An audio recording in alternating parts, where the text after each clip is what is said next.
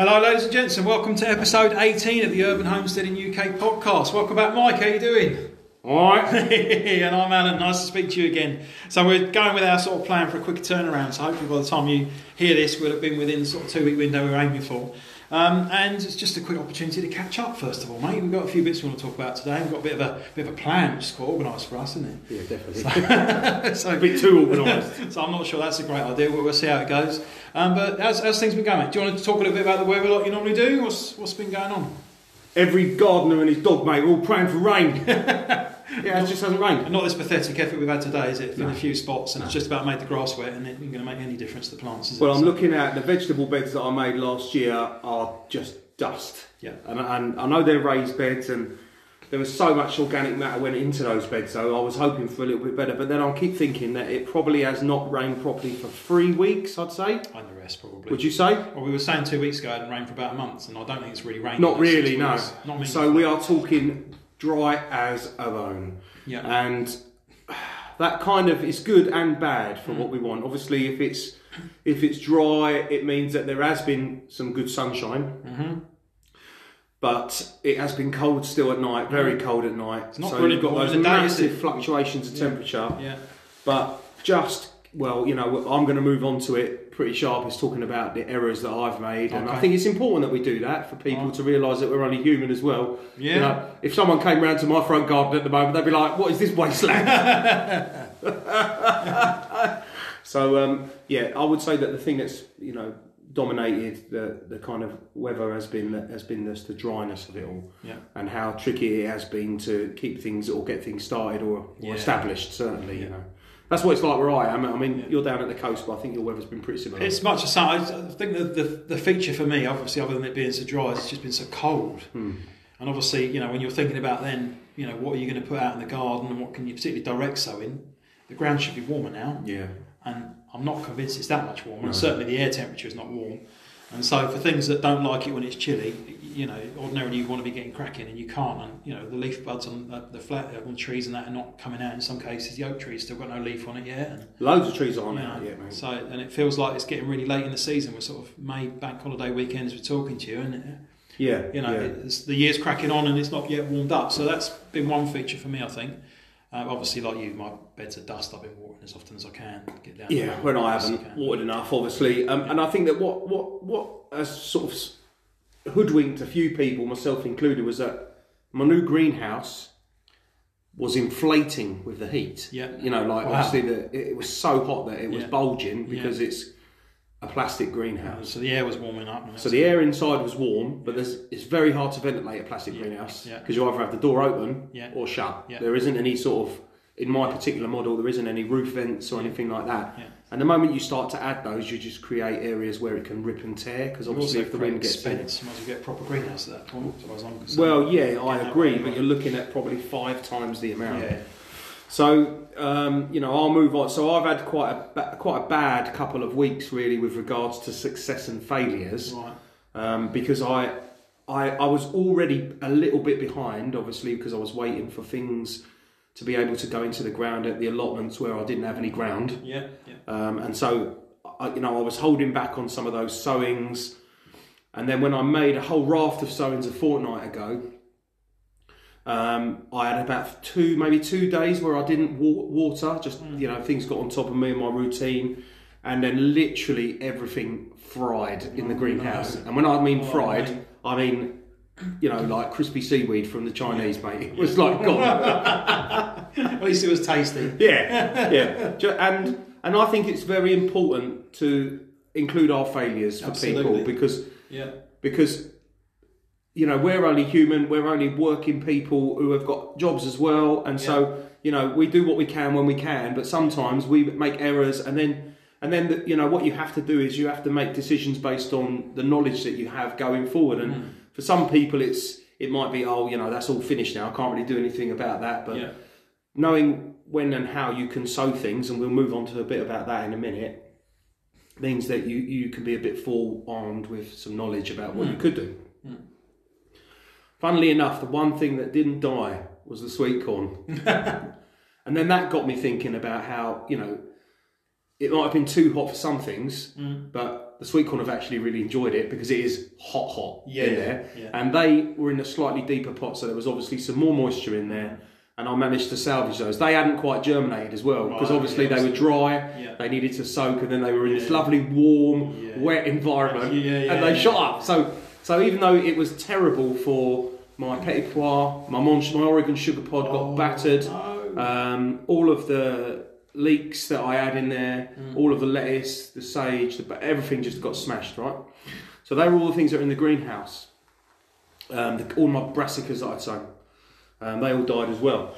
The things indoors are okay, and funnily enough, the things indoors didn't have that level of heat because they're just in, inside, so they're on that sunny windowsill. So the chilies, the tomatoes, um, the peppers, and the outdoor cucumbers, they're all alright. Yeah. You know, and I've managed to keep them not so they haven't got leggy. They've Yeah. stayed quite small and compact, Yeah. which is what I want from plants like that at Yeah. this time. Yes. Yeah. Going on, I don't mind if they start to shoot on, but you know, knowing that I might have to keep them in in the pot for another three or four weeks at least. I don't need that. I don't want them to get too big. You know, I just want them to develop good structure. So, so that's okay. Um, but what I've had to do now is like count my losses and start over with some things, which is going to put my harvest back Yep. these two weeks. Yep. You've got to get your head around that. But it isn't too late, and, and that's what's really important. Unfortunately for you, you're saying that your leeks fried. yeah, If you, if you get it done like pronto, it's not too late to get some leeks in the ground, is it? It really isn't. So what happened is on Wednesday, so today's Friday, on Wednesday I just did another massive batch of sowing and because nothing had really grown in the compost, I hadn't really lost out on the compost. I just had to rehydrate it. and Yeah, yeah. What'll happen now is like any seeds that were in there, there's going to be all sorts of Yeah. But I couldn't afford to throw it away and then No. start over. So Yeah. you know, I just scraped off the top and then Yeah. went back in. Yeah. And um, because the nutrients still in that compost, Yeah. like, it just needed rehydrating really. And I mixed it with a bit of new, but Yeah. um, I re-sowed the leeks. I re-sowed the greyhound cabbages. Yeah. I'm not doing sprouting broccoli. I don't think this year. Okay. Um, I, I'm, I've been I've been trying to really simplify what I'm going to eat and grow. Yeah. Um, and I would rather I would rather sim- do some things well simply rather Yeah. than you know all lots of little bits and um, and knowing what spaces I've got to grow and, and time to give it that is what's governing what I'm growing Yeah. at the moment and without you know not to put too far fine a point in it salad stuff something green carrots onions garlic um, and beans I'm there nearly Yeah. um, anything else is a bonus yeah. so I very much have concentrated on just getting all those basics right Yeah. again, so that I've got that basis to then grow on from. Really, um, so I when as I was going through the, the compost, obviously a lot of things had started. Now it might be that some of the Oregon sugar pod are salvageable. Yeah. You know, obviously re-soaked those, but some of those peas when I dug through had only just germinated Yeah. but I don't know what the extremes of the heat will do to those. And sometimes you have to make a decision. Mm. You have to decide is it better to try and nurse plants which have already had massive stress mm. or start over? And in that situation, I, I just started over because I don't want them to limp on and me nurture and tend and plant in the ground and then and then they don't come to nothing. come to nothing. Yeah, because you know I've got a limited amount of space to grow. I'm better off just Yeah. slate clean and going through it. So that's what I've done, and um, and so they, they, that, that that's so that's the sowings I've done. But we're going to talk a bit more about sowings. Yeah, later. I want to talk a little bit, and we're probably going to try for the three sections today and three segments, and I think the middle one is going to be a little bit about what people could be doing. Because we've had a few questions. I fielded a few questions from a colleague of ours at the weekend about some plants that he had. He sent me a bunch of pictures and yeah, what would you do with these and what are these and whatever. And you know, there's some lessons to be learned there maybe. So perhaps to share some of that with people. But that, that's that's for later. Um, so for me, I had, a, I had a lovely day on Saturday, mate. I tell you, I had such a nice time. One of those proper homesteady days. Had the sourdough on the go. I decided that I was fed up with the the chest freezer being full up with tomatoes. Yeah. So they came out and went in the pot and got turned into passata. very nicely And done. then I took the, the pulp and the um, like the, the the skins and the seeds that was left over after I'd sieved it all. I put that in the dehydrator, hmm and I'm gonna. It's, just, it's an idea I got off our mate Carl, Yeah, um, and I want to um, dehydrate that, grind it down, and then I can use it as like a condiment. Oh, okay. So like um, it'll be powdered tomato effectively. Yeah, So like in soups or on top of a pizza or something like that. It's like just another ingredient just to have a play with rather than wasting that. And Yeah. probably would have given it to the chickens to be fair. no. Um, but actually, I, I can use it, so I'm going to going to try and use that. So I had that going. I, I did a load more sowings myself as well at the weekend. Right. Um, Managed so- to keep yours alive. well, it's very different with a greenhouse, mate. I mean, one of the greenhouses is heated, and the other Yeah. one's got automatic venting on the roof. Yeah. Yeah. Well, that's how they live down on the south coast, Isn't it? Hey, not the old plastic bad boy I've got, mate. Well, I've been fortunate enough to have a bit of money for that at times. When the time when, the, when I've needed it, I've had the money, so I've Yeah, been lucky and I've I know it. that I will definitely get something going forward. yeah, Yeah. so much better. And so we don't have the pro- I don't have the problems with them scorching. I've had I've had some on the windowsill scorch. Some of my tomato seeds that have germinated on the windowsill and top of the Yeah. top store floor of the house have been scorched underneath because they're in a little cloche as well. Yeah. Try and generate some humidity, and I've had them come up and then get get burnt off by the sun. Um, but you know, you get those failures in there. The greenhouse itself's pretty good, to be fair. Yeah. Um, and and because I've now stopped pricking out, I've, I've been literally been able to concentrate on the set on the sowing. Mm. So What, what I was wondering though, yeah, when when obviously I had my failures, yeah, it did sort of make me think, well, what if I didn't have a greenhouse? Because that wouldn't have happened if I didn't have a greenhouse. no, I wouldn't have sown as many things. no, And some people haven't got a greenhouse. no. So, you know, you can put some things on a sunny windowsill to get them started, like your But tomatoes. there's only sunny, that. sunny, sunny windowsills Yeah, you've that- got in your house. There's no way that I could have 100 petit pois Yeah. or mange tout in my house. There's just no, there's no way, is there? You know. No. So I mean, there's, there's simple solutions. Um, you can make a little cloche out of not very much, of your PVC or plastic or whatever you got. We Mm. talked about before, didn't yeah, we? yeah, You know, just raising it up off the ground enough that you can put plants underneath it, and that will have the same effect of water Yeah. underneath it. yeah, Um, and I would argue possibly with less risk of happening what happened to you with your grow house as well. yeah, definitely. Um, And I mean, it is in full sun Yeah. that greenhouse. Yeah. It couldn't be in a better position, Yeah. you know. And it's got a light wall behind it where it gets heat reflected back into it, yeah, yeah. and there's certainly no shading in it or on the outside of it, even, you know. So it was inevitable that if I didn't catch it, it would absolutely torch the But, inside. but I found with the greenhouses, even in full sun, which they both are, Hmm. there's no issue right the way around the year, Mm. even when it's scorching Yeah, outside. I, yeah. Obviously, you know, I tend to open the windows and the doors when I know it's going Yeah. to be really hot. Yeah. Um, but the temperatures we've had, even that really hot day we had back in March, no problem Yeah, whereas mine did fry in that. But the other side of it is that some of those things didn't need to be in the greenhouse at all. So my lettuces, Yeah. my lettuces would have been happy out, Yeah. apart from the sparrows, and the leeks probably would have been happy out Leeks well. be perfectly happy outside as well. So once I've sowed those and they've germinated, I will move them straight outside. I think going forward, going Yeah. forward. So uh, you know, um, the other thing that's been going on in my uh, little micro farmage is the quail, yeah, and they're hatched saw some pictures. On video Monday. Yeah, yeah. Yeah. Now, obviously, I'm doing those with my daughter. She's doing the majority of the care, and she's Yeah. going to be looking looking after those going forward. But out of the twenty, I think we had nine, so about half, Yeah, and then one has subsequently died. One was Oh. one one had a bit of shell on it and stuff like that, and so you know, it was there's always one little runt one in there, always yeah. seemingly when it. So that one passed away yesterday, so we're down to eight. Um, and and that's all right. I think that's just about as low as we could go numbers wise, because obviously half of those might will be yeah, cocks and half will be hens. Yeah, And you need with, with quail. My understanding is that you need to have enough hens to cover the cockerel, otherwise he can get a bit feisty with them. right. Um, you know, because obviously he'll have his favourite and uh, and stuff like that. So it might be that we have to do another batch. yeah, Or I've got a couple of friends who keep quail, and it might be that we just get in a couple of hens, or we just buy some hens. But we'll probably do another another lot sooner rather than later. yeah. But they are absolutely amazing. I mean, they are literally like a bumblebee. That is the size of a baby quail. Is the size of a you know those big old queen bumblers you see in March. Buzzing. That's the size they are, and that's what they look like Yeah, but they're scooting around and that, and um, they're doing great. So, you know, I'll be keeping on with the postage of um, films and videos and pictures of those, and they'll be going in their outside run, but obviously not for a little while yet. They've got to go into a brooder box and weaned off heat until they're fully feathered and stuff like that. So, we've got a little while before that happens. yeah.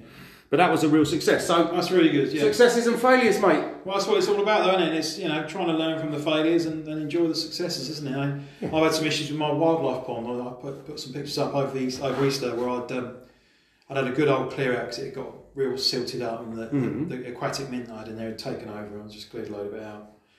And um, subsequently, unfortunately, it's come back with a load of algae and blanket weed. Right. So I've had some issues with that, which I've been trying to resolve. So I've got some barley straw that's going in there, which is supposed to help clean it up apparently. Right, okay. So as that breaks down, that releases, I think it's like hydrogen peroxide or something really slowly into the water, but that kills off the algae and the weed and that Okay. doing any harm apparently. Right, right. So I'm going to try that.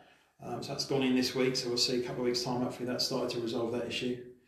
Yeah, yeah. Um, but other than that, the, the hens are laying well. My apple tree that I moved, that's going really. That's, That's going beautiful all right? Oh, it's resplendent, mate. In like blossom, it's beautiful, absolutely beautiful. Yeah, I never got my apple tree this year. I wasn't. I was looking for some patio fruit Yeah. a few episodes back, but uh, everything got a little bit on top of me. But well, you know, The thing something to on fire and have a look in the King's catalogue in the autumn because they Mm. always have them in there. Yeah, yeah, we'll find yeah, something. I'm not sure if they're a lot cheaper in there for that, but they're cheap for seeds, so they might well be.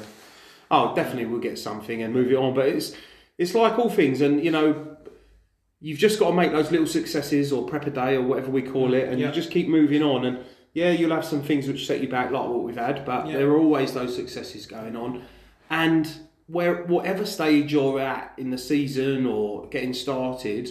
There's always something you can do, and there's pretty much always something you can sow or grow. There's only a few months when you can't do anything, isn't it?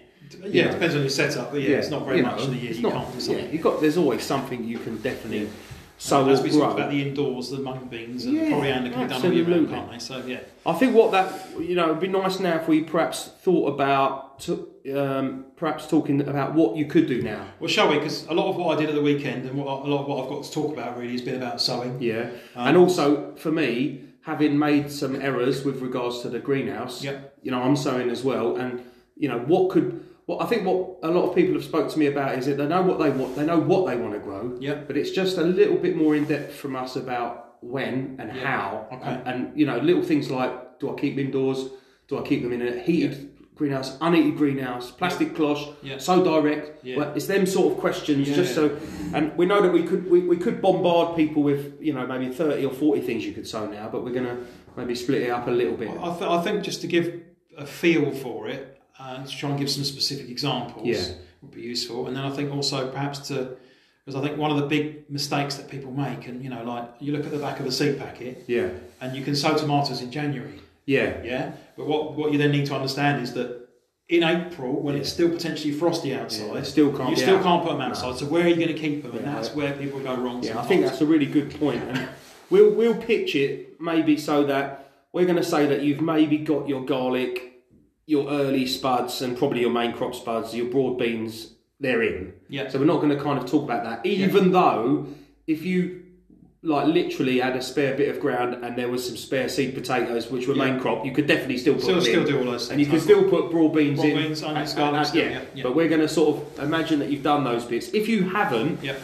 you still can, but we're going to concentrate on maybe four or five things. Yeah. Okay. Right? Right. well, we'll And how to do them. Right, well, we'll take a quick break. We'll come back and do that, shall we?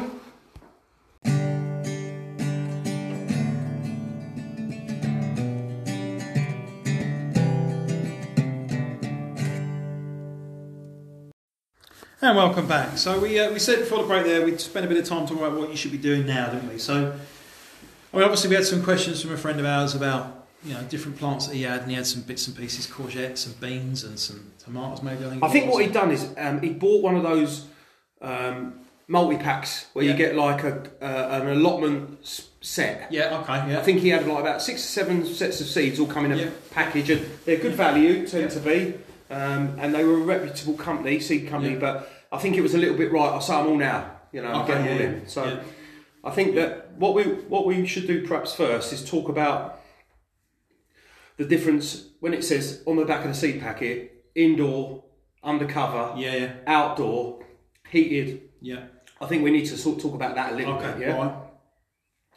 So perhaps the easiest way to sow something is that you sow it outdoors, it grows, and then you, it stays where it is. Yeah, so so direct. Yeah. So direct, yeah, right. And for, so my the example I would give for those would be carrots. Yeah. Okay, because I think that carrots, unless you're going for a very early crop and you might sow them in your greenhouse border, Yeah. you know, in you know you can and you can literally do those in January or February. Yeah. Let's, you know, you they're, they're probably the easiest example of that. Yeah. All right. So you're going to sow them where you want them to grow. They're going to stay there until you're ready to dig them out of the And ground. eat 'em. And then you're going to eat them. Yeah, all right. Yeah. And they don't ever have to be covered, really. Yeah. We can talk about pests, but we thought we might do that next week. Mhm. But carrots are perhaps your carrots are perhaps you know for me they're, they're one of my favourite crops to grow. I absolutely love growing carrots. just because I think the flavour is unbelievable, Yeah, and yeah. and I actually think that they're pretty good for space. You know, when you look at how Yeah. close that rows of carrots have to be, you're probably looking at about five, six inches. I'll tell you what, And if you do them in a what, bucket, they're even better for space. Yeah, they are, aren't they? yeah. And I'm, grow- I'm growing carrots in Tesco trays now. Yeah. I'm doing an experiment at Yeah, the moment to see works. how they come out. Yeah. And I've, I've got total control over the compost, Yeah. which is really nice because Yeah. they don't actually need it that that fertile. No. They call, like really loose soil. But anyway, Yeah. that's not what we're doing. No. Go back. Yeah. So Focus. How do you how would you, how would you sow sow carrots? So literally get and this is important where they're going to grow. Mm-hmm. Spend the time digging it over. Yeah. and getting any stones out. Or- okay? Or or go the other way yeah, and do the whole no dig thing where you Yeah. cover the whole where you're going to do it with mm. a layer of cardboard yeah. and then a good thick layer of compost, four to yeah. six inches of compost, and then sow into that. Sow into that. So a couple of different ways of doing that, but you're going to prepare your soil so that it's as stone free as it can be, Loose. and loose, And not a bad idea if you want to put some sand in it. Yeah, and if you and if you've and we call it a fine till, don't Yeah. we? And what you're looking for there is something that resembles like breadcrumbs, or if you're going to make it like an apple crumble, Yeah. the crumble mix where you mix Yeah. the flour and the, the, the margarine Yeah. together before you add anything else to it. Yeah, Yeah, and you you know if you're if you've got really deep soil, you can do that with big digging fork, but a hand fork is plenty fine. You can just do that. Just right? longer when it- if it's big. So then with carrots, um, mark out your drills or your little shallow indentations that you're going to sow into. And I'd be looking at about half an inch. That's what I would do for carrots. And then probably the most important thing about carrots is this, is that the seeds are tiny. And you will inevitably have to thin them out when they start to grow. so thin them out. What's that mean? So, like pulling out ones in between to leave the carrots at about, uh, I like about an inch apart. So about a thumb two, space. two fingers. Yeah. Two finger width. Width. How little are your fingers? Two Tiny. fingers. Yeah, that's about an inch, isn't it? Maybe I suppose. yeah. And you're going to end up, once they're all up, if you just leave them all to grow, you won't get loads of carrots. You'll get, well, you will, but they'll be It'll tiny. be tiny, not worth. So, what you have to do is you have to thin them out to about one per inch, and then they will grow and they'll almost end up touching each other at the Yeah, tops, yeah? yeah. And that's like perfect. Yeah, yeah. And the soil can't, the soil can't deal with any more than that No, anyway. no. So it's actually a good idea when you sow the seeds to sow them as thinly as you can. So Mm-hmm. you know, obviously that takes a bit of practice, doesn't it? Because there is a tendency to bung a load in. I, th- I think, with, and particularly with carrots, there's a tendency to do it because you'll get a packet of carrots with 1,500 seeds. in Yeah, millions. and, and you want to sow 25 carrots, right? Yeah, that's it. That's what you actually want. Right, 25. right, 25. That'll do you for a couple of weeks or three weeks, whatever it is, yeah? Um, or maybe a bit more if you don't eat very many carrots. And you're going to sow 1,500 carrot seeds. That's where people are going to go. I think you're Yeah. right, and I also think there's a tendency for people to think, oh, "I'll do a few extra just for luck," you know. and what I'm you're definitely guilty what you're better at doing is holding those seeds back for next year because carrot seeds last for quite a long time. So, so have you got any tips on how to make sure they don't oversow them? Well, I've I have. Um, what I tend to do is I tend to moisten the seed bed first, Yeah. right? So once I've made my little drill, Yeah. I actually water it first. Okay, so right? you're going to get like a stick and you're going to just like run your finger down it to get deep enough? Or? Yeah, I, I, if I'm being totally honest, what I, what, I do is I lay a stick on the ground and press it. Okay, just step on Yeah, it, something, yeah? yeah, press it so that it makes that nice indentation. Yeah. And then I water it, and the reason I water it is because it makes the soil go darker, and I can Okay. actually see the carrot seeds because Okay. carrot seeds are sort of light brown, Yeah. white light so brown. you're some- talking about not getting the like pressure hose on it, but a No. can with a little That's rose. Yeah, little, And yeah, then because it's damp, when I then cover it up, I don't really need to do any more. I don't need to re-water it Yeah. that day, you know. And then I actually am a bit of a salt and pepper pinch Yeah, sower. sprinkle, I know that you can mix carrot seeds in with sand if you want and all that. I've never done that, so I'm not going to say I have. Or, No. You know, No. um, I have seen people do a technique where they put the seed in the palm of their hand and they tap their hand so the seeds run down the grooves of your Yeah, hands. so if you if you pinch your hands your hand together, not into a fist, but like halfway into a there, cup, yeah. make a little cup as if you're going to cup some water. Yeah. and you've got a little natural crease in your hand. That's it, mate. Well, I have. Yeah, no, everybody does. I've taught this for years. Everybody Yeah. does. Right. So you can just tap tap your hand and Yeah. the seeds will run down. Yeah. And that's okay if you can get up close and personal with your beds. Yeah. But some people might not want to stand on their beds and things like that. So you could have a plank going across your bed and do Yeah. it that way and stuff. I'm like one to that. use as a scaffold board. Doesn't Yeah, it? that works. A gravel board to do the same job. Yeah, and then you've got your gaps, haven't Yeah. you? But I just tend to use it like I was doing a pinch of salt. Yeah. Right? And I take it really slow and I always air now with carrots on the side of caution. Yeah. I don't do that, bung them in. You know, I just do them as thin as I can, thinking that, you know, I, I try and make that decision when I look, well, what happens if they all germinate? Yeah. You know, there's Yeah. 30 seeds there, Yeah. so I'm taking out 29. I, so, I think I think for me, if you're going to do it that way, and it's the way I do it as well, is if you get in your hand approximately how many you need for your yeah, row, yeah, you're not going to oversow it because you're then going to try and spread those out across the row. yeah, So if you if you know you're going to sp- sow 30 seeds in that row, Yeah. and that's how many you want, yeah. get about 30 seeds in your hand. yeah. And they're not so small you couldn't count them No, not if you really carrot seeds, to. I don't think. No, I mean there are some that are that you struggle with, but Yeah, not lettuce. tend, they don't tend to be vegetable seeds that are so small you can't deal with like that. Mm. Lettuce is a trick. Lettuces are tricky because the way they, They stick together. They stick, yeah. But there's a trick to that. Use a little bit pen. Yeah, that's right. Yeah. A bit of friction, yeah, on your it. Rub it jacket, on and then top, yeah, yeah. That, seems to work. so yeah. once you've sowed that little thin row, or in a, or it doesn't have to be a row. It could be in um in a pot, like you say, or a Mhm. bucket or whatever. Yep. Then I gently cover them over. Yep. Um, if you know, you could you could water then if you've got one of those fine roses on the end of your on the end of your watering can. Yeah. Don't just slap the water down because they'll all wash everywhere. Whatever you do, don't use a like a big hose on seeds. No, even with it's all right if you've got those misters on the end Yeah, of it. yeah, That's mister, pretty yeah. good, isn't it? Yeah. Those, but if you've got a watering can, it definitely needs a rose on the end. You know, most people actually say you spend more on that bit than the watering can. You know, so water them, and then, and I think that this is probably one of the other things that people find tricky is how much to water. Think that that can be really tricky for people. I've got to tell you about my watering can, mate. All right. I'm sitting here. Was, I'm you, was it laser? Do you look at it? I'm it go, dreaming about my watering can now. Do you know what I'm saying? Last payday, I was in the in the garden centre, Yeah. and I, and I saw a watering can. Yeah. And my ones I've got a lot, are getting a bit ropey. Right. And one of them, I put my, my fist through the top of it, trying to fill, the, fill it with water every day. And I pushed it down in the butt, uh, Yeah. uh, the, the allotment, and the, the, And bottom, just the top of it crumbled away. And it still works, but the water splashes out the top Yeah. now. I was like, oh, buy myself a new watering Mm. can. I was looking around at the cheap plastic ones, and I was like, that ain't going to work for me. So And then I saw this metal one, Yeah. aluminium thing. Oh my word! so you just thought, It's, it's just a joy, mate. So watering, watering the seeds and the lettuces at the allotment now, even the plastic ones, Yeah. and they are cheap. They're about half the price, maybe a bit less Yeah. than the metal ones. But And always get what, two. I'd say people Yeah, get always two. get two. But the, the, the quality of this metal one and the rose in particular is so much better than anything I've ever bought in plastic. Well, it's been worth worth the money. I'll I, uh, this is going to mean nothing to anybody here, but where we work, do you remember Shirley? yeah, She bought in once a load of tools that she'd had in her allotment, yeah, and in that was a number two metal watering can, Yeah. and it must be 50. No. And I nabbed that. Yeah. That's in my house. and that's, that's still got the screw attachment that you can screw a rose on. yeah. This one screws on as well. Yeah. yeah. And that has been unbelievable. Yeah. And I still It's use that. But you see them like as antiques or given away or whatever, and Yeah. they're way better than the plastic Oh, ones. way better. So if you if you ever see a decent metal um, watering can, get hold of it. That's Get what we're saying, isn't it? Yeah, yeah. Anyway, sorry, you were saying. I'm So what I would say is that with with watering, I, I know that over the years I'd watered too much, Mm-hmm. right? So you need to you can't just tell what's happening by the surface because even now with all the heat we've had, you know, two inches under the surface of my soil is damp. did it the other day. Yeah. I did the other Yeah. day. At work. I'm doing a little bit of work on this. And Yeah, Water in the ground, and Yeah. like, you think that's wood, yeah, and you run your finger through the soil down to about half a centimetre, Yeah. and it's bone dry. bone dry. So Even when it looks like it's soaked on the surface. so you're better off to water once or twice a week really well Yep. than tickling it and not doing much at all, right?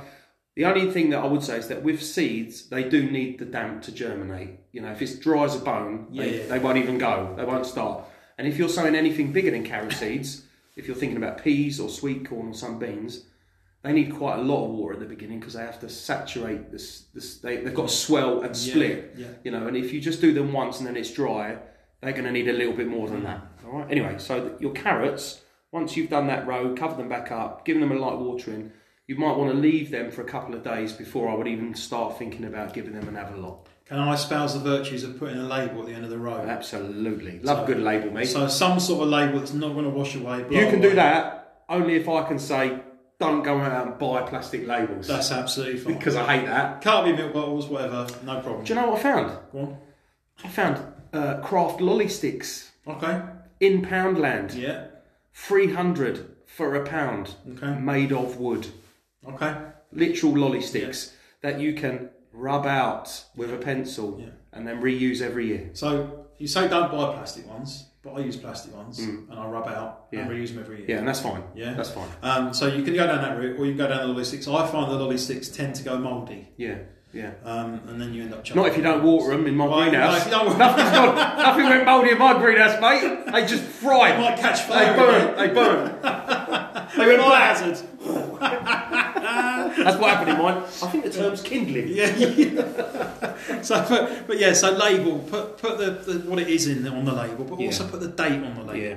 And the reason you're going to put the date on the label is so you know when you sowed it, so that in three weeks' time, if nothing has happened, Yeah. then you start to question well what's gone wrong. Have a little look. Yeah. Have a dig. So you might then have a little dig and have a look around. And if you don't, if you don't put the date on there, and in three weeks' time you're like, oh, my carrots aren't up yet. Still, Yeah. when did I sow them Yeah, again? yeah, what should they be doing? It just takes that confusion. And in this day and age, you should. might um, take because what I found quite interesting was going back to last year and Mm. looking at my photos on my phone, Yeah. and I can see how high things are and what I've Well, sowed we were, when we were quite interesting. because back at this time last year we were hardly seeing each other because of lockdown. Yeah. So we were sending photos to and fro of everything, weren't we? And I know a lot of people might want to do it that way. Yeah. So that's another way to do it. But Anyway. just keep a record of when you sowed it. I've talked about carrots there, Yeah. but that could be beetroot, that could be turnips. Yeah. Could be okay? radishes. It could be any any of those sort of crops, right? Yeah. And and they're all things that you could sow direct Yeah. now. And it could also be um, one of those um, leafy salad mixes, not the heading lettuces, but Yeah. the, not like a romaine or a cos or anything like that. But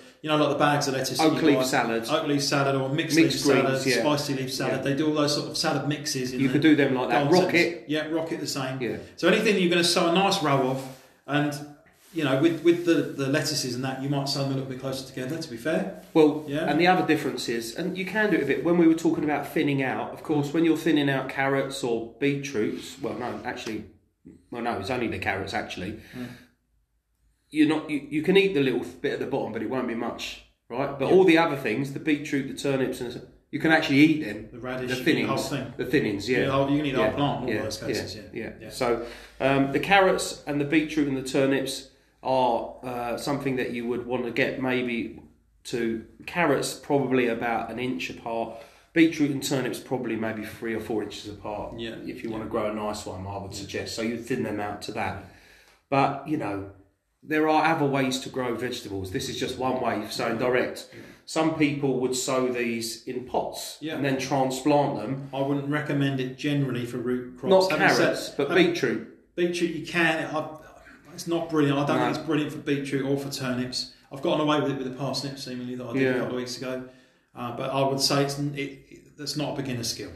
Not no. There are some people who expound group planting, and then you get Yeah. lots of small ones, Multi-sowing, yeah. Multi-sowing, Yeah, Yeah. sorry, and we've done that. But I think for starting out, I think this is easier. It's the simplest way, I would Yeah. suggest. Right. Yeah. So so we've talked a bit about sort of roots. yeah, Let's do a little bit more about salads because might not be as deep. yeah. So it mightn't be as deep. Um, you might. I mean, in this instance, you might use vermiculite maybe rather than covering back over with soil. Right, is- vermiculite is It's a very, very lightweight organic rock. Um, the soil, well, this product's been made from organic rock. That's very, very lightweight. it's all crushed up in it. It's all crushed up. It's tiny, um, and it means that the, that the the water can get through and the seeds can get back up really, really easily. Um, so that, you might do that, but I, I wouldn't. I'd just go with the same stuff, just Yeah. not as deep, like you say. Um, but it depends what sort of salad you're sowing. So like rocket or like the, the leafy salads, like we said, you would sow a row. A row, yeah. But whereas if you're going to do like a cos lettuce, Yeah. you might do a row. But Yeah. rather than doing like the salt pinch and sprinkle, yeah, um, I, I would suggest that you're going to almost dot those along. You're not going to Yeah. do a drill and a long row. yeah, You're going to maybe do one and then leave like 20 centimetres and then do Yeah. another little sprinkle. yeah. Leave Pa- 20 little, cent- pa- little patches. So, so yeah. two or three little patches Yeah, each okay. time. And then, because then what you want is the best one's going to come up. yeah. I personally still wouldn't do it that way. No, nor do I. Because there's loads of reasons why it, that's complicated. And so I don't But- think. So we've done direct sowing. So we might talk about something different here. I think so. We and might- I think the same with the other crops we're going to talk about as Yeah. well. So we might now talk about if you're not going to just sow straight where they want to grow. Yeah. We might talk about starting things in a pot Yeah. and then pricking out. Is that what Yeah. we're going to talk about? I, again, I wouldn't prick out. I don't think Yeah. it's necessary in this day and age. I see it done on Yeah. Gardener's World, Which is what I do.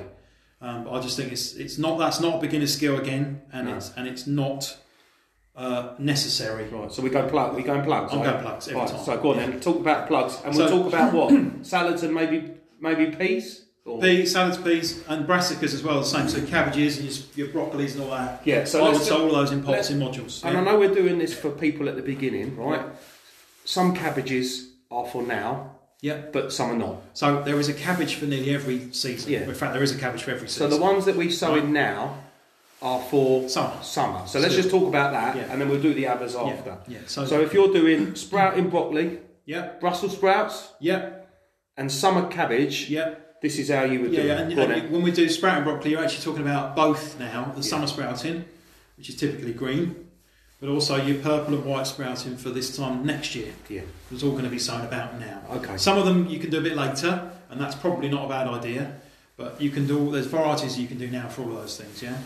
Um, and, and I'm talking about modular pots, so I'm talking about the little cells, the little sort of multiple tray, multiple little pots that are all held together by this one big tray, Yeah. yeah. And if you so it might be, and you can buy those, yeah, and if you if you didn't have those, Yeah. you could still do them in little pots, You yogurt could pots, yeah, you do whatever. Look, you can do them in yogurt pots. You can do them in, in little pots that you get plants that you've saved from last year. Yeah. Personally, if I if I were looking at it, I wouldn't go out and buy an empty pot this year. I'd go down the garden centre or B and Q somewhere, Yeah. and I'd find some nice bedding plants, Yeah. and I plant them in the garden. and I Yeah. use those pots. And I have personally, because I am a bit of a cadger, Yeah.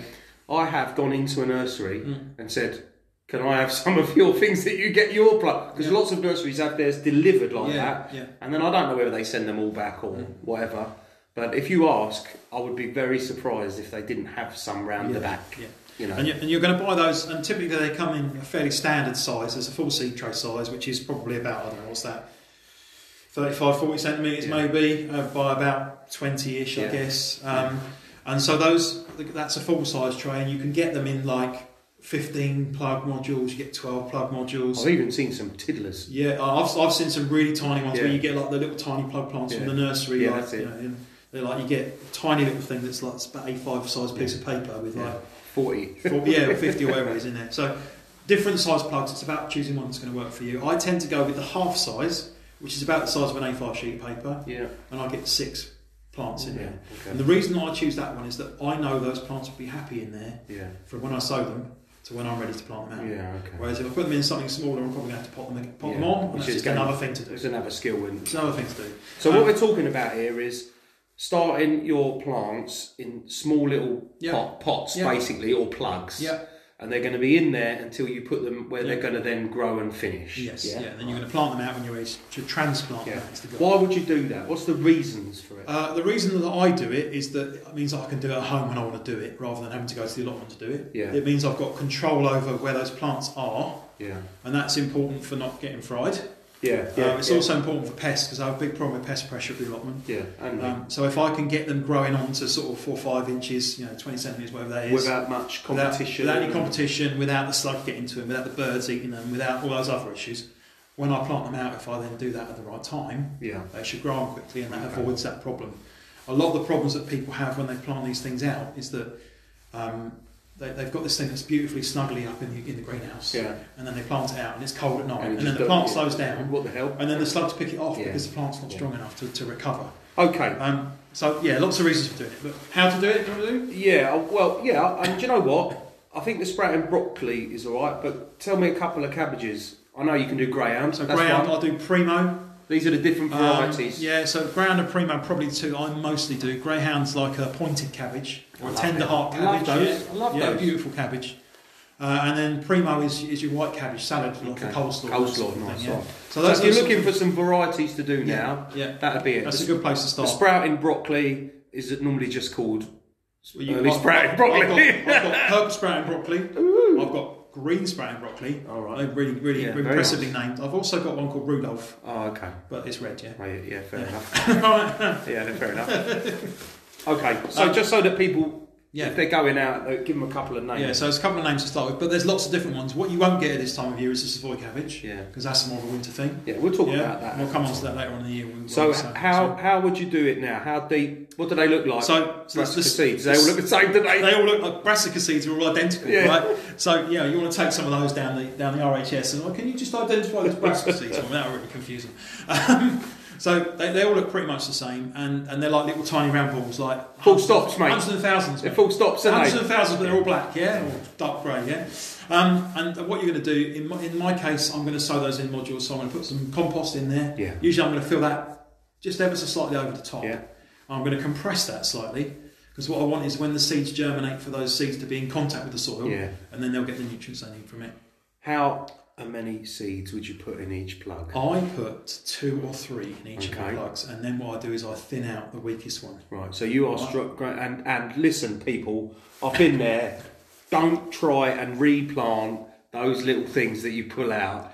When you've done it, get them out. Yeah, yeah, you, I, you can, yes. Typically, yes, Yeah. it, it can be done, but you can transplant those little tiny seedlings. It's called it's pricking out, right? Yeah. That's exactly what it is. It's, you're I'll talk about lettuces like But that yeah, because for me that's different. Lettuces is because they're so, so delicate, aren't they? But um, yeah, so two or three in a plug, and I'm literally just going to discard the smallest ones. I'm going to keep the biggest ones, discard the smallest ones, and that that's it. And it's the same process in terms of you're going to obviously put some compost in, firm it down, put the seeds in, cover it with a light covering of compost. You don't want too much, No. Just a light covering on there, Yeah. um, so that you can't see the seed anymore. Effectively, if you can sieve it, that's gold standard stuff. Yeah. Um, you know, get a really light potting compost and sieve that so that it's really delicate and tender. And would you water it before? Or? Um, typically, my compost is reasonably moist, and I've got Yeah. a mister, Yeah. Okay. so I can mist with my Oh wow. All right. So that. hose. So if you don't, yeah. So a mister's pretty good, isn't it? I- I've got a mister attachment on my hose. Yeah, But you could have one of those squirty bottles in your greenhouse. You could have if you didn't the, want to wet everything. the other thing you can get is have you seen the um, the bottle cap? Yeah. I've got one. Yeah, so you get like a two litre Coke bottle. Yeah. and you can get a replacement cap which replaces the original one with like a little tiny Fines. poke, a little spout on it, doesn't it? Yeah. To be honest with you, you could probably just poke holes in a top of a Coke bottle, couldn't Yeah. you? That'd probably Yeah. work, would it? Yeah, you, yeah, you know, yeah. for people out there who Yeah. might not, you could get like a hot something like a like a you know an awl or something like that, Yeah, and make yeah. holes in the Just top of a lid. holes through the top. Yeah, that'd probably The work pressure when you squeeze it would be enough to get it That'd out. be wouldn't it? Absolutely. So I I might make one tonight. I might Yeah. make one and put Yeah. it on there. yeah. Yeah. DIY. So uh, with that, and I'm not too precious about my seedlings. I've got to be honest. Some people say I've got used to use the mist, mist, mister and all that. They come back. Yeah. It, it might knock them back slightly, but I've never noticed it. In fact, if anything, I would argue that a little bit of them being knocked over, particularly not so much with lettuce, but with brassicas, if when you're watering you're a little bit too robust with it, they'll get knocked down, they'll stand back up mm. again, Yeah. and they'll be fine and they'll get back on.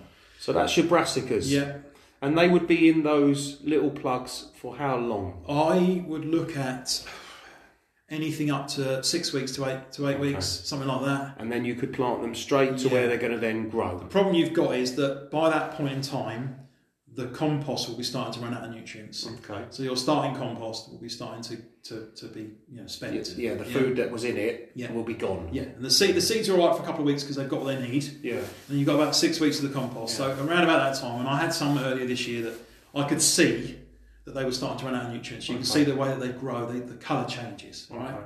And they're starting to then run out of nutrients they need. Yeah. So I was like, I need to get them in the ground like pronto. Right, okay. Yeah. Okay. Um, but the nice thing about that is that because I've then got them in the greenhouse, I can plant them out later on. And, Yeah. and re- ideally, what you would do at this time of year with that sort of thing is is that you then harden them off outside. Yeah. Right. So when we talk about things growing on and, and it being cold at night, what you're going to do is you're going to bring those plants out of the greenhouse and put them somewhere sheltered in the garden For the day. for during the daytime mostly Yeah. um, for a couple of weeks. If the if the nighttime temperatures are warmer than they Yeah. are now, you know, I had my I think I had my tomatoes outside by this time last year. Well, I put my, Yeah. you know, I've lost some of my tomato plants by putting them out and it being too hot. Yeah. You know. Yeah. So Yeah. maybe we'll do a bit more in depth on hardening when we Yeah. talk about the pests and stuff But like well, that. when we talk about the, the tenders, is probably better time. Right. But certainly, you've got that control about where are they going to be, what environment do these plants need to thrive, Yeah. and you've got with them being in pots and not in the ground, you've got much more control. All right. So then the last one we might talk about that you could sow. So we've talked about carrots and and beetroot and turnips, and you've done the brassicas. So mm. I think that within the brassicas, what you've described, you could actually sow your peas or mangetout like that as well. Oh, I sow pretty much everything like that. Yeah, now, apart yeah. from I've done beetroot direct. The only thing we might do with peas, mangetout, is that when we've got the little plug plants we plant, we might put another seed pea in as well, Yes. so that to get a bit of succession. Yeah. Right. Yeah. Peas are obviously a bit easier to sow because you can do them individually. They're easy to count Yeah. and you can put them in. Yeah. You can sow peas directly, but again, they do tend to get trounced by um, by pests. But you can certainly do them like Alan was talking about in little plugs. Um, I've done them in pots and then sort of just pulled them apart and separated them Yeah. and stuff like that. Yeah, People, I've seen people do them in in uh, rose uh, guttering. yeah, that's a very popular way. But I just, for me, having a row of guttering in my greenhouse is a pain, it? yeah, I- pots. yeah, and then just pull them apart and put them in. The only thing that I know that I've definitely done with peas is I've overwatered them, and, and I have to be really mindful of that because you know there's been times I've gone in and then I've and I've got the peas out and they've either rotted in in the in the pot because it's been too damp and then got cold, um, and and you know and, and there is also if the drainage in the bottom of your pots isn't good. They can kind of almost suffocate in the water if the drainage drown. isn't right. Yeah, they drown. Yeah, so so you can do peas the same way. And after my issue that I had with my greenhouse, I've sowed another sort of 50 Yeah. um, Oregon sugar pod, Yeah. but it could be a pea or a mangetout or whatever. So I think I think while we're, while we're talking about overwatering as well, it's important to say if you're going to use homemade pots like yogurt pots or something like that, that you put some holes in the bottom. Mm. yeah, massive. Um, and and also when you look, if you actually look at a flower pot that Yeah. a plant comes in from the from the garden centre or wherever, or even from the supermarket, Yeah. even even those little pots of herbs that you Yeah, buy from the supermarket, the the the bottom of the the um, flower pot is not flush to a table. No, it's not. It's kind of raised up in areas. got little feet in it. it's got little feet on it, and, and then it's got holes in different parts of it. And the reason for that is to allow the water out the bottom. So if you're going to use, you know, yogurt pots or whatever it might be, you know, make sure you've got holes in the bottom, and make sure that that that, that is not flat to a bench somehow. No. So you need to raise it up even slightly, either by using like a slatted bench or Yeah. like the bench you've got. Presumably, did you get some with your grow house or not? I know the, the little four tier grow houses come with a little with a little wire bench, but they're not great. So Yeah. what I tend, I tend to stand everything in um, uh, seed trays anyway, Yeah. just because they're easier to move around. So But the, but the wire racks is good. That They're all right. well. But Any anything that's not flat. Yeah. Yeah. Yeah. I totally agree. So there are some things that you could be sowing now. Um, I'll do one more thing about the salads because we talked a little bit about the rocket and the direct sowing salads. One of the other things that I do is that I will sow, and the reason I do it is because if I sow a, a row of salad now, Yeah. let's say I do a row of little gem lettuces or something like that, they'll all come at once. Yeah. And so for me, I actually find it easier is to sow a small eight centimeter pot of salad, Yeah. and then I'll get ten out of it. Yeah. And then I and then next week I'll do another one and another one. And and pricking out is where you take those little individual seedlings out and put them into individual pots, or put them in the ground. Yeah.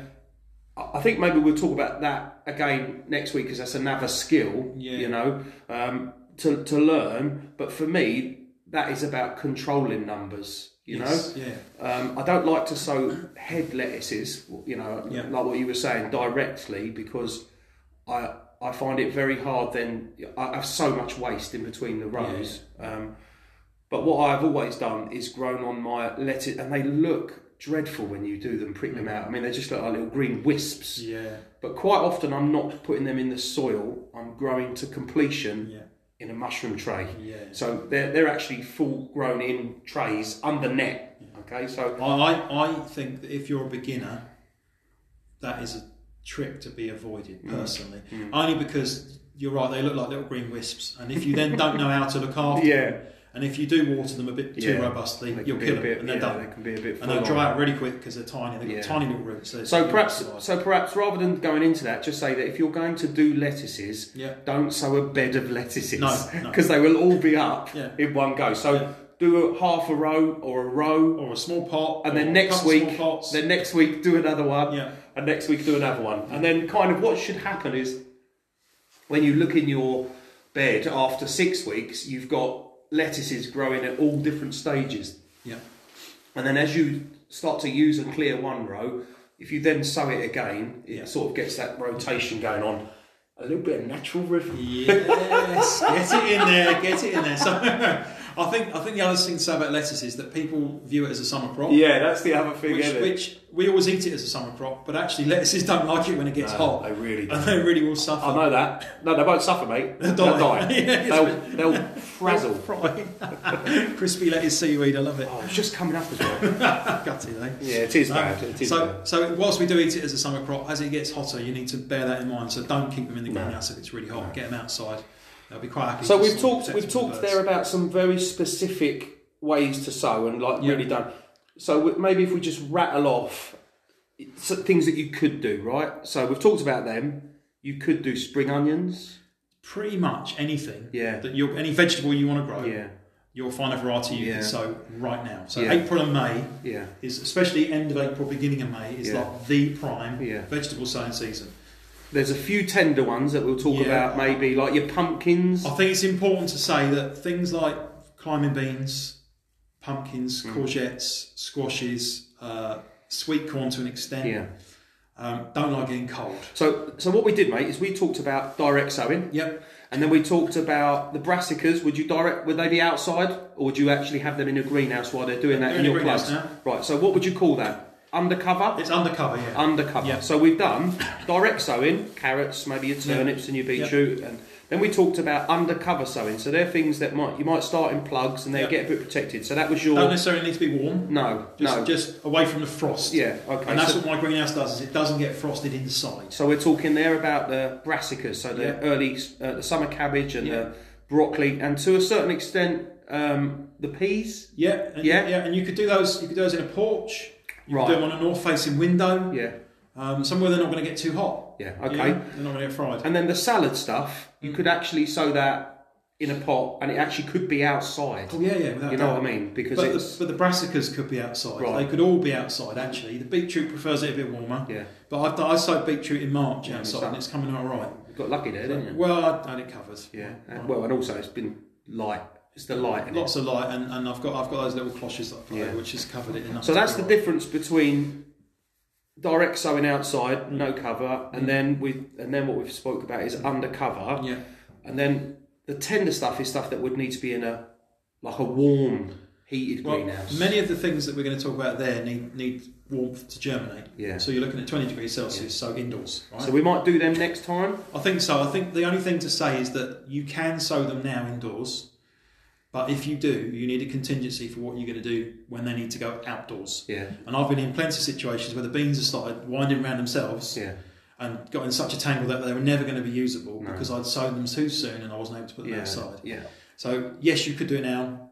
Personally, I'd wait another. But you week. need somewhere to keep them for maybe Yeah. three weeks, Yeah. four weeks if Yeah. it's really frost. and they're going to get really big in Yeah, that time. yeah. So, that's where are you going to store Yeah. 40, 50 tomatoes, uh, 20 or 30 beans, a load of sweet corn, some chilies, some peppers, 40 or 50 some pump- and you know what? Pumpkins take up more room. Their leaves are massive, aren't Yeah, they? huge, they are huge. so we're going to talk about tender plants that you might need to germinate and sow under cover next week right. uh, or next time because we've got we've got enough for people to be getting on with I think if I think if between now and the next episode, everybody went out and sowed some salad, yeah, some root crops, Yeah. and some brassicas, Yeah.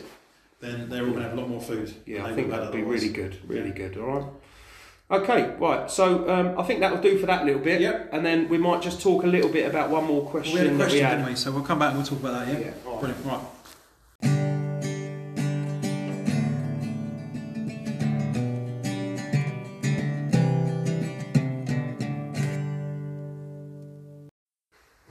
Okay, and we're back for part three, mate. So we had a question, didn't we? Part three, mate. We've Part gone. three- I know. I Hey, know. it's like Star Wars, isn't it? Trilogy.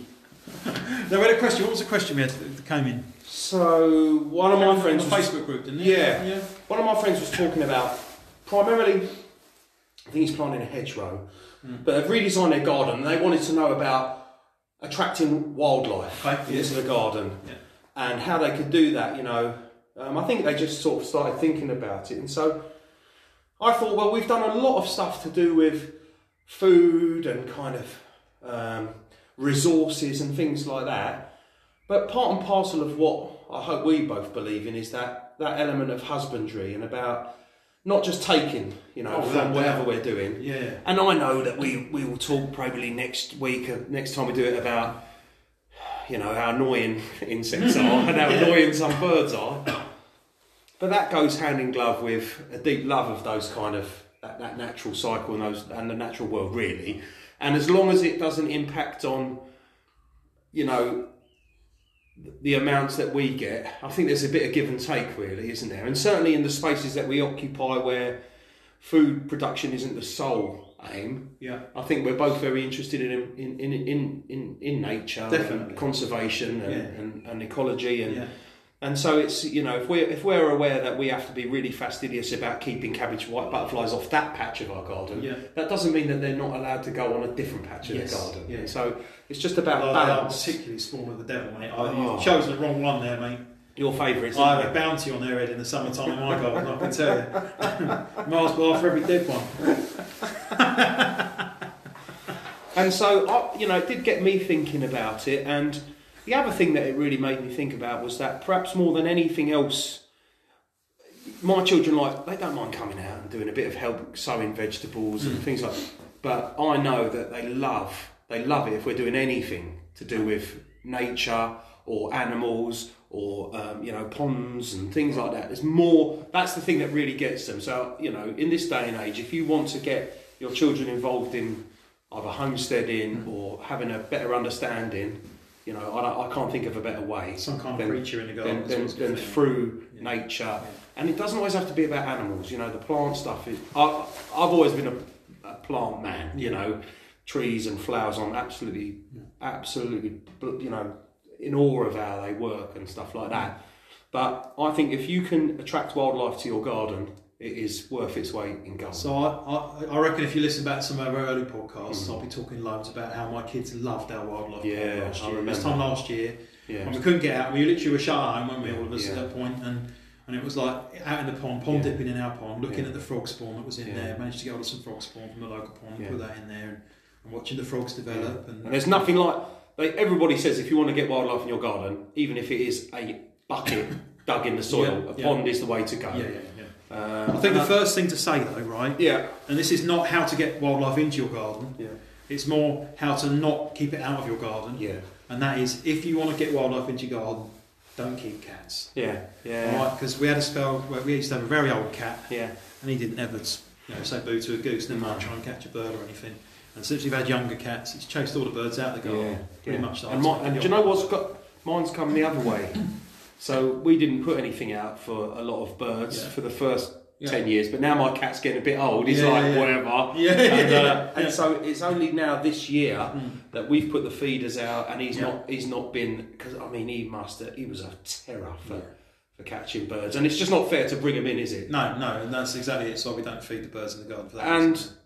There's a difference between feeding birds and having bird boxes. Yep. In my opinion, Yeah. you know, because we successfully had bird boxes when we had a cat. Yeah. We just had to be really careful about where? where they were, Yeah, yeah. um, and so we've definitely um, done that. So, let, so So should we sort sort of start with a bigger picture then? Because Yeah. obviously, if you're going to try and bring wildlife into your garden, the, the, the big consideration has got to be what things the wildlife need. yeah, And it's the same as us, isn't it? yeah, They want somewhere, somewhere to hide away where they're safe and warm. Oh yeah, Don't they? They want something to eat, something to drink, yeah. Uh, a bit of safety from predators, I suppose. yeah. What else are we? What else are we thinking of there? Have I missed something off there? No, I think that's about it really. That's And- broadly and, it? and others of their kind. Yeah, obviously they can't say got someone to get jiggy with. yeah, the that's right time about of it year, really. um, so I think you're exactly right, and um, you, don't overthink it. No. And perhaps the easiest way, you know, what we were saying at the beginning is. Don't be too tidy. I, I, I, so I'm so down with this one. It's my favourite rule. Oh dear. It's just excuses for laziness, Yeah, mate, and yeah. I'm taking that. So- but I've, I've taken it to the other extreme where, you know, some of those bit logs that we've cut over the years hmm. are laying in my flower borders purposefully, yeah. right? And I know that's going to harbour a few slugs and snails, but it's also going to harbour, you know, the, the, the clean-up crew. Yeah. The wood lice and all that that are going to come along, but it will also harbour centipedes, which are fabulous predators. Stag beetles, man. Yeah, stag beetles. You ever seen a stag beetle? Not for a while, I can tell. I've seen some nice, nice what they call them, violet beetles Yeah. something. Yeah. Oh, rotten, rotten oak logs and things like that. Stag beetles are rare to see now, Yeah. you know, but a male stag beetle with his antlers on is a thing of beauty. If you ever see that, you're like, that's from the Amazon, isn't it? That's not even supposed to be like that. Beautiful. Absolutely stunningly beautiful. So definitely don't be too tidy, and and that extends to um, like at the end of the season. Mm. I don't know about you, but my, I've got flowering plants in my garden. I, I, I like to keep a reasonably attractive garden to at home, so that's not so much about fruit production. There are some fruit and vegetables in there at times, um, but I've got lots of flowers in there. Mhm. I'm not ever too quick to take down the flowering spikes. yeah, and the seed heads. So leave the the seed rotten heads on. vegetation even. And I'm not ever too quick to take the white vegeta- vegetation away. No, any of that stuff. Just leave it. You know, I might sometimes take it off the plant and lay it on the ground, maybe Mm. um, and sort of like chop and drop mulch kind of idea. But I'm never too quick to turn. So, if we were going to create maybe three or four habitats, what would Yeah. you think of? A pond, a pond is a big one, right? I think I think number one's got to be water. Yeah. Yeah. But for some people with very young children, obviously, quite rightly, they're worried about a pond and, and the But it doesn't- danger of. Like you say, that doesn't need to be a pond. Like, I've, I've got a little one that I dug into the ground. I've Yeah. also got to walk this like cattle trough that I've dug into the ground, Yeah. right? And they both act as ponds in the garden, and they bring the pigeons and the rooks and whatever that are not as scared of the cats in. Um, But the insect life will really develop, won't it? there were dragonfly larvae in the Yeah. in the Amazing. I was cleaning out the other day. And that could be a washing up bowl sunk in the yeah, ground. it could be. It, With some stones around the Yeah. outside. As long as as long as things have got a way of getting out if they fall in as well, yeah? doesn't even need to be at ground level, though, does it? No. If you think about it, you know, if you're worried about kids falling in, then raise it up off the Yeah. ground. You know, Yeah. my trough doesn't need to be sunk into the ground. It could be raised up on bricks. Where you see enough things in Yeah. it, don't you? Um, so, So water of some kind. yeah, absolutely. Okay. And, and that will encourage all your amphibians in, obviously all your water aquatic beetles Mm. and larvae and whatever Mm. else. But those are going to feed everything else. Yeah. And it's the larvae that you want because that's the bottom of the food chain, isn't it? Yeah. And so, for example, like my, my wife's always, oh, I don't want a pond in the garden because we just get mosquito larvae. Mm. Like we've got bats flying around the Yeah. garden Yeah. every night when it's warm enough. Yeah, and and Picking those pick, mosquitoes off. pick, you know, it, it goes round. Oh man, I'm going to say it again. Those natural rhythms. But if you Mm. get one thing doesn't lead to a dearth of something else. No. You know, it, it, it, it, you create environments where other animals will come in. Yeah. So alongside your water, I would have, and I would have it in a damp, manky bit of your garden, which is good. You know, behind a shed or down Yeah. the side. I would have that log pile down there. Yeah. Um, and don't clear it up, and it will become kind of overgrown. It might get mushroomy, Yeah. toadstooly, but that's where you're going to get those ground dwelling beetles and larvae and Yeah. things like that. So if you're going for your if you're going for your pond, I would go for the log pile, Pile. um, and you can put some old leaves on it and what have you. You know, I mean, the bug hotel idea is like really common Yeah. now, and, and I think most people will Yeah. be familiar with what I mean when I say Absolutely. bug hotel. yeah, And they can be as small or as big as you like. I've seen them done with pallets and enormous great Yeah, things, like and I've seen them done with tiny but- bits, you know. that can be any old manky logs or bits of timber. Yeah. You know, natural timber. Don't Yeah. just you know throw your MDF down there and expect that to work because it probably won't. But yeah, and certainly, you know, once you start to, it depends how big your space is, and I understand that for some people, they, you know, they've only got a small garden that they, you know, a big log pile is not going to look that great, mm. but certainly somewhere where some of those insects which rely on dead or decaying plant material, Yeah. that would be where they would go. So we're gonna. So we're talking. We've, we've solved the water problem because we've got some sort of water feature. We've, we're starting to provide some shelter. Let's continue that theme. And so, what other shelters would you put in? So, let's say I don't know. Well, An obvious predator is a hedgehog, right? Yeah. And as a gardener that likes to grow vegetables, they are my best mate Yeah. because they're going to eat all the things that are going to eat my cabbages. Yeah, So, yeah, yeah. Fantastic. Yeah. Yeah. So, So how am I going to get those in the garden? so hedge, well, hedgehogs are quite tricky to get in because they're quite rare now as well. Um, one thing that people don't realise about hedgehogs is that even though they look like they, they are like athletic climbers, Mm. so if you've got chain link fencing or even ordinary fencing, Yeah. they're going up and over that Yeah. if they're not going under it. Right. Um, you can encourage them in with obviously they love earthworms are their serious thing, aren't Yeah. they? Um, so I would be looking to encourage as many of those damper areas in your garden where you're going to get those worms to surface. Yeah. Um, I'm not a great advocate of feeding wildlife. No. I've never done it. Some people do, Mm. but so I'm not going to talk about that. But I would be looking to create, if you can create the log pile uh, environment, and if you can create a water environment, I don't think you're far away of having the next layer of the of the food chain up, which Yeah. is those insectivores, Yeah. and that will be your hedgehogs. Mm-hmm. Um, it will be it, it will be your frogs, but it might also be some of your more furry rodents who Yeah. some people don't like. So you've got to bear that in mind. Yeah, yeah. You know, you might If you've got chickens, you've got them anyway, though, right? Yeah, but I'm talking about your voles and your shrews Yeah, yeah. and your mice and things like that. Um, you might also then start to get into some different birds, Mm-hmm. you know. And so the next thing that I would talk about would be, yeah, you could have a hedgehog house. I would do that. And the other thing I would do is, would- again, not being too tidy with your fences. No, So, one of the big problems that hedgehogs have, one of the reasons why they struggle, because they can't get is through. they can't get through it, so they, they've not got big enough territory Yeah. to get through the, the gardens. With, with modern fencing, they can't get under, they Yeah. can't get round, and They have to go over. to- they have to go over, and that's difficult with Yeah. a wooden, like, you know. Yeah. So you, fence you can little cut little holes in the corners of your fences and stuff like that. So, yeah, a hedgehog house. Yeah. But then you're also talking about your bird houses, Mm. your bat boxes, Yeah. and let's not forget that some insects eat insects. Yeah. So you know, if you've got dragonfly, you know that's brilliant, isn't it? But you could also go down the route of, you know, the um, bee houses and stuff Yeah, like yeah. that, where you drill Solitary holes in bits yeah. of wood and things like that, and put them up. So you know that would be your next layer. That kind of those insectivores. Yeah. You know, that's what I would be going. But also for. then, you know, going back to the question about putting hedges in, yeah, you know, I, I, I would definitely advocate hedges. I've actually put a hedge in my front garden yeah, for exactly that reason. Um, several years ago now, it's quite a nice size now. yeah. I only did a single row of like mixed deciduous and evergreen. And I think that, that what you've just said there is is probably the most important bit. If you have a straight beech hedge or a straight hawthorn hedge or Yeah. a straight privet hedge, Yeah. even though they are a food source for a certain and uh, mostly moths and caterpillars and different insects will eat that particular plant. By going to a mixed hedgerow, Yeah.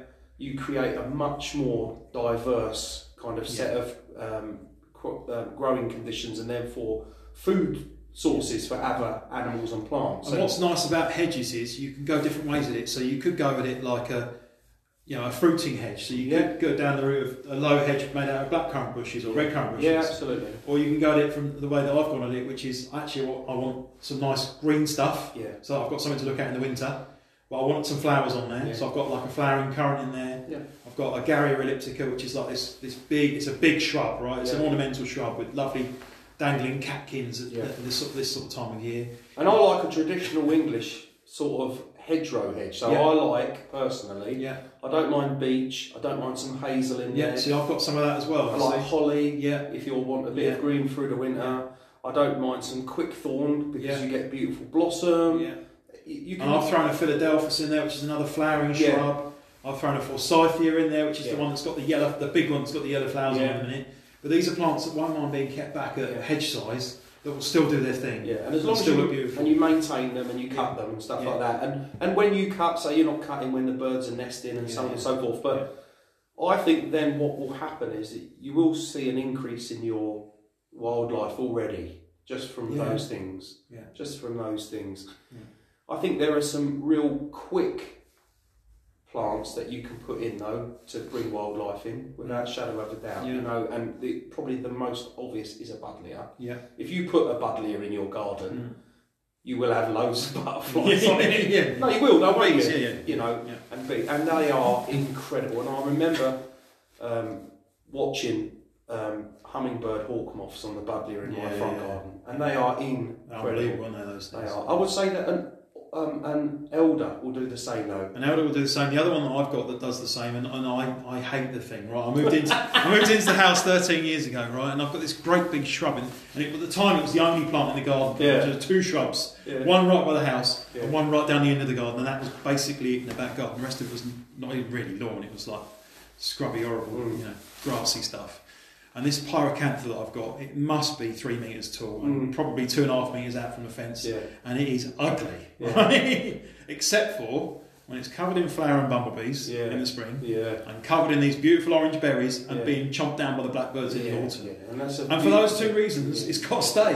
Yeah. it's and, ugly that- as sin, and- and that's going to lead me on to the next bit, Al, is that you, if you want wildlife in your garden, there are some plants which you might not like. So Yeah. you might not like stinging nettles, Yeah, but by gummers, there are a lot of things that do, you know. And if you want to encourage certain types of butterflies and certain types of um, insects, you might have to have a bit which is a bit more neglected, a, a nettly bit, heavens forbid, a brambly bit, Yeah. because there's so many plants, uh, so many um, animals that live off of those particular plants. we're know. both fortunate in the regard that we've got those just outside of our back garden. So Well, we I've got some of those in my Okay. garden, mate. I'm not going to lie to you. I've probably got the old one, but I do try and get rid of them out of the garden. But I've got the patch at the back of my house where the trees are that Yeah. is brambly and nettly Yeah. and all that. And you've got obviously the, the, yeah, the the field behind, behind you. me, So, and, and, and we've got you know all of those plants are in my garden without Yeah. a shadow of a doubt.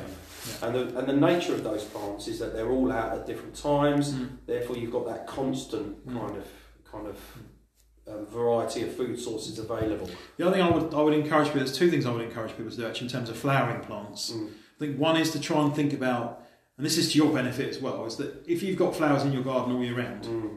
then those insects that re- rely on those flowers for food have got something to eat all year round. Yeah. and you've got something nice to look at. So that's Yeah. a good start. And you can do it in different ways. The obvious one is like getting your snowdrops in and getting your bluebells and your daffodils and all that for early season Mm. flowering. But also don't forget the flowers on trees like hazel, Yeah, which doesn't look like a flower much, but that's hugely important. Massive source of pollen. Massive source of pollen. Um, and the other one is that people have a fixation. I think I might have mentioned this last time. Fixation with the lawn, Mm, and I do understand a beautifully manicured lawn looks nice, mm, but to me it doesn't look as nice as a not beautifully manicured lawn covered in wildlife. mm. Yeah, I agree. And, and I do I do view those beautifully manicured lawns as a bit of desert myself. But leave a border around the edge. Yeah, Even if you leave a foot around the edge of your lawn, which you let grow up and seed, Yeah. heaven forbid, yeah, but you've got more wildlife in there, Yeah. all of a sudden you're going to have grasshoppers, all Yeah. of a sudden you're going to have crickets, yeah, and you're going to have all of those ladybirds and Yeah. maybugs and all Yeah. of that, just in a foot around the outside, if you let it go. and, Um, and you don't even you don't have to go as far as putting in a proper wildflower meadow. Although actually, if you want to, please do because Yeah. we could do with as much of that habitat as we can get. Um, like you say, just letting it grow long. You know, all of our houses were once fields, right? On fields, and Yeah. the, the, the, our gardens were once yeah, open countryside, wherever we are. yeah. And uh, for some of us, it's longer ago than others. Mm. But as I've spoken about before, my little verge where I park my car, every summertime, I, I can tell you there's all these wildflowers Yeah. coming up through there. You should put a fence around that, so the council wants to cut it. Don't cut the grass. Yeah, I might just put some stakes or something. Yeah, Around the outside, like do not cut. Yeah, Or, or pretend there's a really rare, rare orchid in it, and so they can't. So you could just put. sure I could find it. Yeah. Sure, I could buy seeds online. So then, so then we move up onto even bigger animals if you can get them. Yeah. Uh, it's not going to happen for everyone because Yeah. it depends where you are. Mind you, the you know how many people now see foxes as part of their everyday life and badgers in their garden all the yeah. time. Yeah? yeah, yeah, yeah. I'm very lucky that in the field behind my house there is all, often red deer, uh, not red deer, fallow deer in there, Yeah, yeah. like all the time. Yeah. Um, and we obviously see foxes, and we've got badger setts very close to where we are. But the other thing that we have got, which is amazing to hear and see, is we have got birds that prey on um, other birds or Yeah, animals. yeah, so, yeah. you know, the owl population where I am is high. Yeah. Only last week, a sparrow hawk absolutely bombed through my back garden. He was probably trying to take out my guinea pigs. To be fair, you did well to see that because normally you see this flash. Yeah, yeah, it's incredible, and we do see kestrels and things Yeah. like that. It is Yeah. incredible just to see I- how it moves up the chain, and we're starting to see just in our area now. I mean, the the, the proliferation of buzzards Oh, over the last five years, ten you? years, Since I was a kid, it's Yeah. unreal. and now we've got red kites down here. Yeah, yeah. You know, and they're animals which. When you talk to children about them, they are Yeah. like, whoa, like that. You know what I mean? They're And that's so, an they're so amazing big, aren't they? As birds of prey, they're so distinctively big. Yeah, they are beautiful. And Couldn't mistake them, could you? No, absolutely not. But you might then also start to see, you know, what I like. I love birds, but I think if you see a snake in your garden, that's I that's tell you what I special. love, right, is when you lift up the carpet off the top of the compost bin. Oh, there's a slow There's worm, a slow in, worm it. in there. Oh, yeah. Oh, mate, I love that. When you It's see so cool. reptiles, I think you've Yeah, really got there, don't Yeah, you? And yeah. and again, you've got to be careful. Cats love slow worms without Yeah. a shadow of a doubt, but you know. I think if you can get the water in your garden, you have some of that aquatic life. You know, the chances are you get your grass snakes and your Yeah. things like that, and that is that's special to So, see. so really, what we're saying then is is that if you look after the little things, and the big things Yeah, will look after absolutely. themselves. Yeah, absolutely, So if you and look after the small animals, everything else will, will follow. Yeah, and that's and that's natural. That doesn't mean that you can't put out. You know, I, I don't feed mammals, but I do feed the birds in my garden. yeah, We have got a bird table, and that's been amazing to see that. And we're, we're quite seasonal. yeah, We don't do it all year. yeah. We do it in the winter when Mm. th- things are hard for the animals. Yeah, But one of the nicest things that I saw this year, it's really crazy. I have got one of the ugliest dogs known to man. Right, it is a one-eyed Shih Tzu. They say dogs are like their owners, Yeah, right? yeah, yeah. face for radio, mate. Face for radio. Uh. So I've got a one-eyed Shih Tzu which has got very long hair. Yep. Right, and what was really nice was that after we cut it, it was really nice to see the blackbirds coming, uh, the blue tits coming down and Yeah. looking for the bits of fur Oh, yeah, to yeah, line their nests. Yeah, yeah. So somewhere, unfortunately, there's a brood of black uh, blue tits being reared In dog hair. in, in the hair of my dog's backside, mate. Probably. no, what I'm saying is that you know it doesn't always have to be about food, the resources that you No. put out, things like that. So No, no. I think having a bird box, having a bat box, you know, those sorts of things. If, if Yeah. You know, and you and you could do that wherever you are, Yeah. just on the side of the building, couldn't you? Absolutely. Just And keep it up you can way, even buy cats. you can even buy you know things which are better higher up. So if you've got house martins and you can get some of those pre-made concrete things, if you can't find the mud, they'll get filled up. You know, they will get filled if up. you've got space to get hold of, like, If you live on a tower block and you've got peregrine falcons, Yeah. I want to hear from you. Yeah. That'd be amazing. amazing, yeah. Can you imagine that?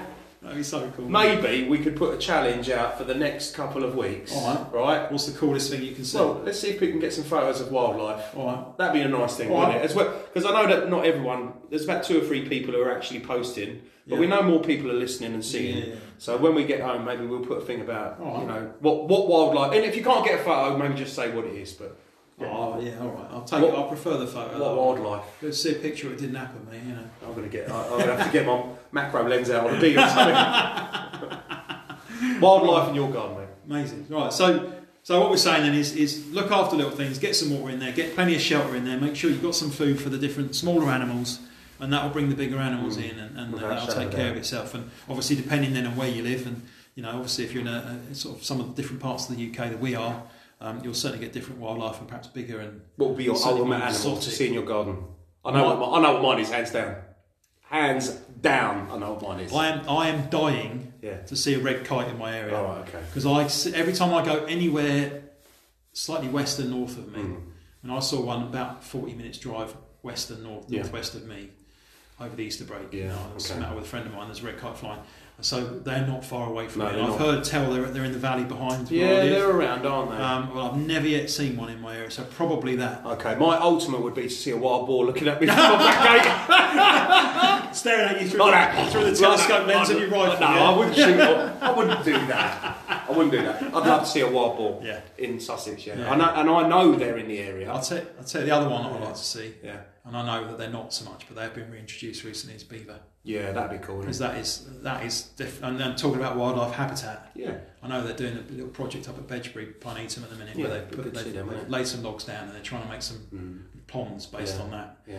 and it kind of downhill. So it's a series of ponds going downhill, and that will bring some amazing wildlife in when that's established. And beavers do the same, don't they? That's Yeah, oh, naturally what without they do. shadow of doubt. There's a without a lodge shadow of ponds and that. So, So um, yeah, wild boar, mate. If I look out my back gate and I see a wild boar, I'd be That's happy enough to see deer, mate. To be fair, oh, you come round I and love see them I any oh, know, time. I love seeing deer though. We, there are a couple of roe deer just on the outskirts of Seaford though that I saw a couple of weeks ago again when I was Every the day, they're just brazen, mate. Yeah. Out of my walk, I see them just Yeah. like, yeah, and what? when the field at the back of my house, they're there all the time. Yeah. But you don't always see them. Yeah. But if you go out really early, they use the hazels up at the top to shelter under. There's about 30 or 40 up there. Oh wow. But yeah, the trouble is, man, there's a mash all the fruit trees I try Yeah. to sow out the back there. But it's okay. Natural rhythms, man. I love seeing. Love seeing. Right. Right, so thank you very much everyone for listening. If you've enjoyed this, please do tell everyone about us. If you're not already on the Facebook group, I want to know why not. Yeah. And if you are on the Facebook group, let's get your pictures on there, please, and, and tell us about the wildlife you're getting into your gardens. It'd be really exciting to see some of those pictures. Uh, and if you're enjoying what you see, get on the Facebook, give us a follow, give us a like, get on the Instagram again, give us a follow, give us a like, and we will speak to you again uh, in a couple of weeks' time, hopefully. All right. Absolutely. Right, thank you very much. Take care, everyone. Cheers. Bye bye.